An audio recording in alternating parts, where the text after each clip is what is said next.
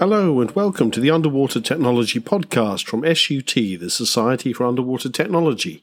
My name's Steve Hall, I'm the CEO, and each week we're bringing you interviews with our members and friends from the wide family of underwater technology organisations. This is a, an additional podcast. I interviewed uh, two people from the World Ocean Day special on the 8th of June. That was Ariel Troisi and Francesca Santoro. I'm just going to reissue the recording with Francesca as a separate episode for those who want to learn a little bit more about the ocean literacy work being done by UNESCO's Intergovernmental Oceanographic Commission and how it ties into the forthcoming ocean decade. So over to you, Francesca. Thank you, Steve, and hello, everyone. Uh, I'm Francesca Santoro, uh, and I'm a program specialist at the Intergovernmental Oceanographic Commission of UNESCO. And uh, my background is in environmental sciences. I have a master's degree uh, in uh, environmental sciences with a specialization in marine sciences and then I have uh, a PhD on sustainable development. Uh, and uh, I studied in Venice, where I'm actually based. And uh, during the course of my studies, I also had the chance to spend some time in the UK, actually, at the at the time so Southampton Oceanography Center and mm-hmm. uh, then you know in other countries uh, in Europe uh, I joined UNESCO in 2011 after some years in the academia, and uh, I worked in Paris for five years, and then I moved to the UNESCO office in Venice in 2016. Excellent. And if I remember correctly, Francesca, the first time I met you, you, you were very involved in tsunami warning systems, weren't you? Indeed, indeed. I when I joined UNESCO, my first uh, task was to uh, coordinate the work uh, of the setting up of the tsunami warning system for the northeastern Atlantic and the Mediterranean Sea. So at the time, the system was not yet in place. So my role was actually to coordinate the activities of the 39 member states of that system to see, you know, how we could um, develop some uh, tools and uh, processes to help, you know, setting up the system. And I was also working, uh, of course, on the technical component of the system, but I was also involved in the creation of the Tsunami Information Center for uh, the region, which uh, was all about sharing information about tsunami, uh, educating people, informing people. And I have to say, I enjoyed a lot that work uh, and I learned a lot during that work uh, as I was very much collaborating with uh, people from civil protection uh, around the, the region. And uh, it was really a very interesting experience. Mm, yeah, certainly. And I, I know when I was engaged in the UNESCO system, the, the tsunami warning community, it's, it's a very special bunch of people, isn't it? You know, it, you know, from all, all over the world, but obviously particularly in those places that uh, are at risk from those kind of extreme events. Yes, yes, it's. Um, I, I think is is very interesting to work on topics like you know natural disaster management because it's it's uh, such an interdisciplinary topic. I mean, you need to take into con- consideration so many aspects. You know, there there are, as I mentioned, technical aspects, of course. Uh, but uh, there's a lot uh, about you know the perception of people about risk, uh, how you manage risk, how you you know coordinate uh, all the you know evacuation activities, for example. So the educational part so is is really a very highly interdisciplinary topic, and for that reason, I enjoy that uh, a lot. Yeah. That's right, and, and I suppose that that brings us directly to the area you're working in today, which is very much about how we engage the general public and industry and policymakers and others in uh, how we, you know, work with the ocean and learn about the ocean and share knowledge, isn't it? Absolutely, yeah. I um, I've been coordinating since 2015 the uh, ocean literacy activities of the IOC of UNESCO, and uh, I've I've really enjoyed and enjoying a lot working on on this uh, topic. Uh, also because it's it's quite interesting because the ocean literacy framework and approach uh, started in, in the US. And at, at, the beginning, it was really all about having more ocean science uh, in schools, in, in formal curriculum. But I think that now the, the concept of ocean literacy is, is evolving quite a lot. And is becoming an approach, uh, a tool for the society as a whole. And as you as you said, it's about engaging different actors, uh, different stakeholders, and I would say is it goes. I mean, a little. It's it's it's not only about increasing the awareness of people about the ocean, but it's really empowering them to use that knowledge to, you know, to make business in a different way, to take decisions in a different way, or just to be uh, a scientist or a citizen in a different way. So I, I really like the idea that um, with ocean literacy programs and projects, we are able to give skills and tools to people to take the amazing knowledge that is produced by the scientific community and to use that knowledge to uh, really drive actions. Yeah. So, for our listeners who haven't come across this phrase ocean literacy before, uh, how would you describe it? So the the I mean the definition of ocean literacy, uh, the internationally acknowledged definition of ocean literacy, says that it's about the understanding the ocean influence on us and our influence on the ocean. So um, it's it's based on on a framework of uh, seven essential principles that I uh, like to call the ABC of ocean knowledge. Uh, mm-hmm. These principles are like building blocks that we can use to better understand the ocean, and they go from principle one, which is the one I prefer, that says that uh, you know there is only one big ocean on on this planet uh, to other principles that are uh, highlighting the fact that the ocean is key in the climate system, uh, is key for biodiversity, but also that there is a strong connection between the ocean and human beings. Brilliant. That's a that's a great way of putting it across. And I know for those of us who are native English speakers, ocean literacy, you know, that it's fairly self explanatory. Um, sometimes in languages other than English, the, the concept doesn't translate quite so well, but I, I think we're getting there uh, globally now. Uh, you know, with people understanding these these seven, uh, you know, the seven building blocks of ocean literacy, and we're beginning to see quite a number of governments put policies into place to help deliver uh, that that framework, whether it's at schools or among decision makers, and, and certainly at the university level.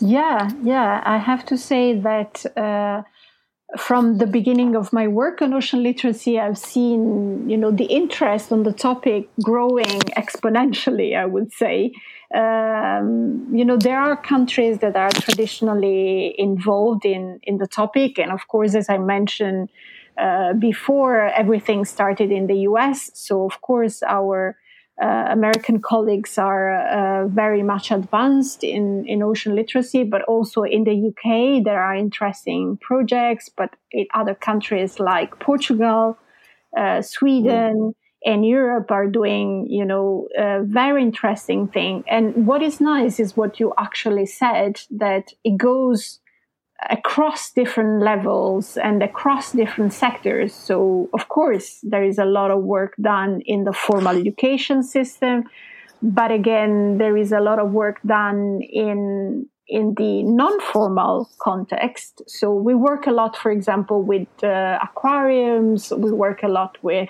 uh, uh, zoos. We work a lot with the science museums, for example. So uh, we we really try to develop um, activities that can be then implemented in in, in different contexts. Okay, so g- give me uh, some some examples of the kind of things you're you're working on at the moment, Francesca. So uh, a couple of years ago, we published uh, an ocean literacy toolkit, um, and we published that toolkit in English, French, and Spanish. And the good thing is that just now uh, on the occasion of the World Oceans Day, we are releasing two more versions, so one in Portuguese and one in Italian. Uh, mm-hmm. And this toolkit is um, is made of two parts. The first part is uh, actually a more theoretical, uh, comp- the, the, more the more theoretical component of of the publication, and it explains a little bit the history of ocean literacy it also goes through a number of good practices around the world on how ocean literacy is implemented, but also at the very end gives an, uh, some insights on you know the future of ocean literacy. But what is interesting is that the second part of the toolkit uh, contains 14 lesson plans uh, that are ready to be used in, as I mentioned before, both in formal and non-formal context. And these uh, activities um, are quite interdisciplinary in nature. So, of course, there are a lot of activities uh, on, uh, you know, science topics like, you know, ocean acidification or ocean circulation. But uh, we also try to develop activities that could engage, for example, music, art, literature, uh, because you know we we should not forget that the ocean is also a source of inspiration. So we wanted to propose to the teachers or to the educators the idea that they could talk about the ocean uh, in in many different ways and using different starting point or entry points.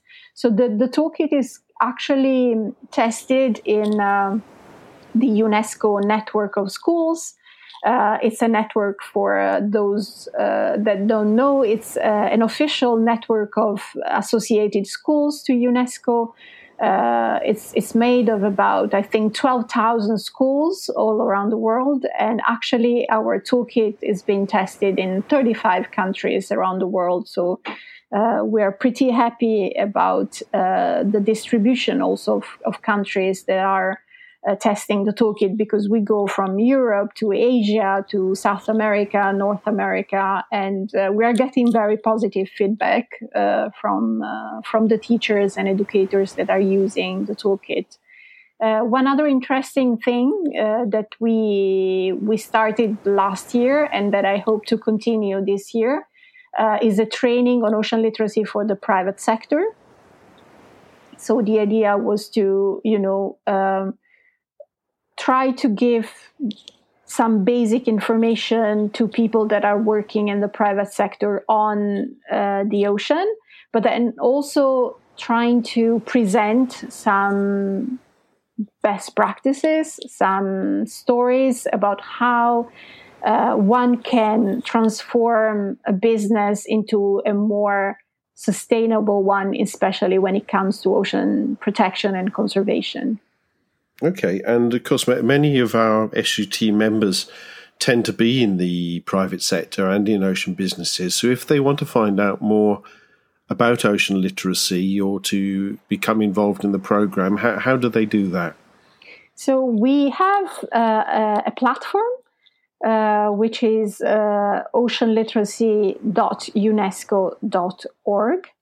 Uh, this platform is uh, the place where people can find out what is ocean literacy about, but also, you know, share their resources, share their information, uh, write articles, um, meet uh, other uh, ocean literacy experts, ask questions to the experts.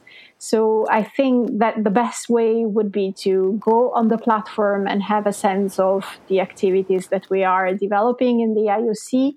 Uh, but also uh, to be aware of the different activities that are happening around the world. It's quite interesting to see that uh, there are already a number of uh, networks, ocean literacy networks, um, developed on a regional basis, I would say. So uh, there is one in Europe, which is co- which is called EMSEA, so is the European Marine Science Educators Association. Yes. Uh, but there is one for Asia. There is one, of course, in the US, uh, one in Canada, and um, there is one that is actually being setting up now for South America Ocean literacy is becoming quite an, an important element uh, for the UN Decade of Ocean Science for sustainable development. Um, it's uh, we have uh, started to think about, you know, to develop a, an actual strategy for ocean literacy in the context of the ocean decade.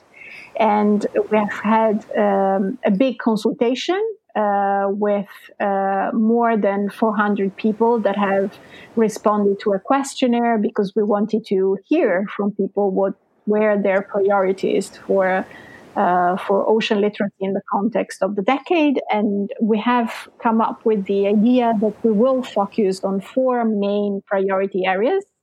One is advancing policy. The second one is formal education. The third one is corporate action.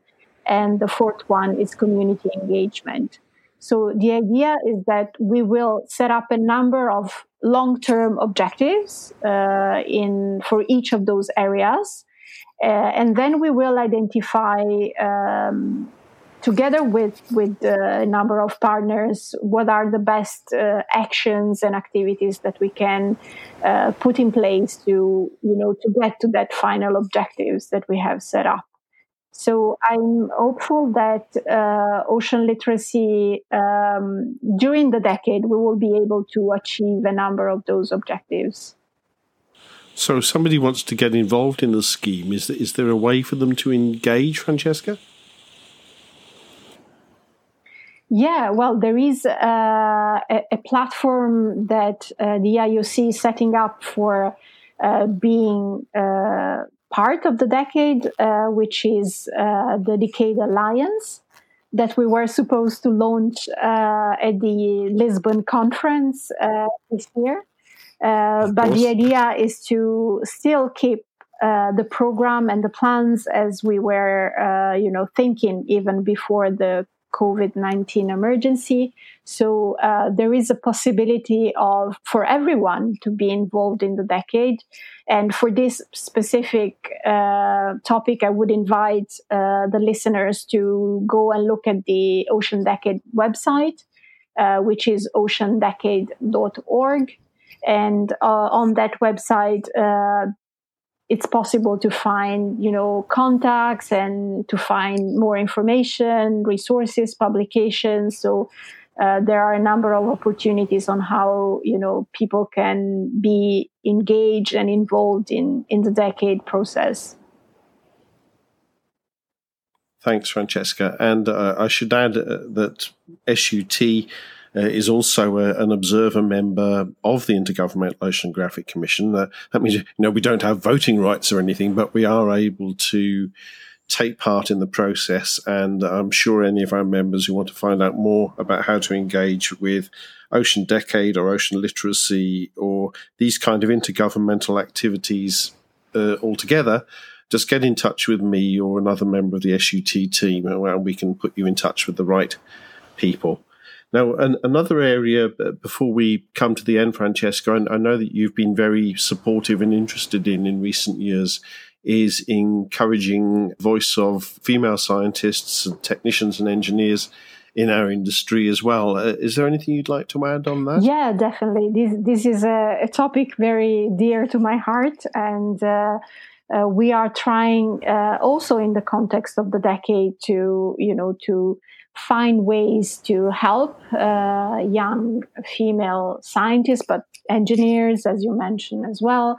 Uh, and uh, we are thinking that the best way would be to develop mentoring program because we we believe in in the in the power of uh, you know getting people together and uh, we are trying to to see with the most experienced colleagues that are you know helping us in in the development uh, process of the decade plan to see how we can enhance the role of female scientists uh, in in the decade. And there is another uh, interesting development um, in in again in the context of the planning phase of the decade, which is the fact that we have established uh, a group of early career ocean professionals. So um, it's it's still an informal group, but very active though. So I invite uh, uh, the young colleagues of yours to to to learn more about this group uh, and to maybe uh, think about joining the group uh, to again be uh, able to help us um, making the voice of the early career ocean professionals to be heard. Okay, and again, where where would they find links again to that? on the Ocean Decade uh, website. Great, thanks, Francesca. Really interesting stuff. For our listeners, that was an additional podcast. Uh, so we've just separated out Francesca's interview from the double act that we had on Monday, the 8th broadcast, so that you could just hear the section on ocean literacy if it's of interest. So find out more about SUT at sut.org. Contact me at steve.hall at sut.org don't forget to review, rate, and subscribe to the podcast. Thanks to Emily Boddy for our theme music and our cover art. And we look forward to meeting you again for the next of our underwater technology podcasts at sut.buzzsprout.com.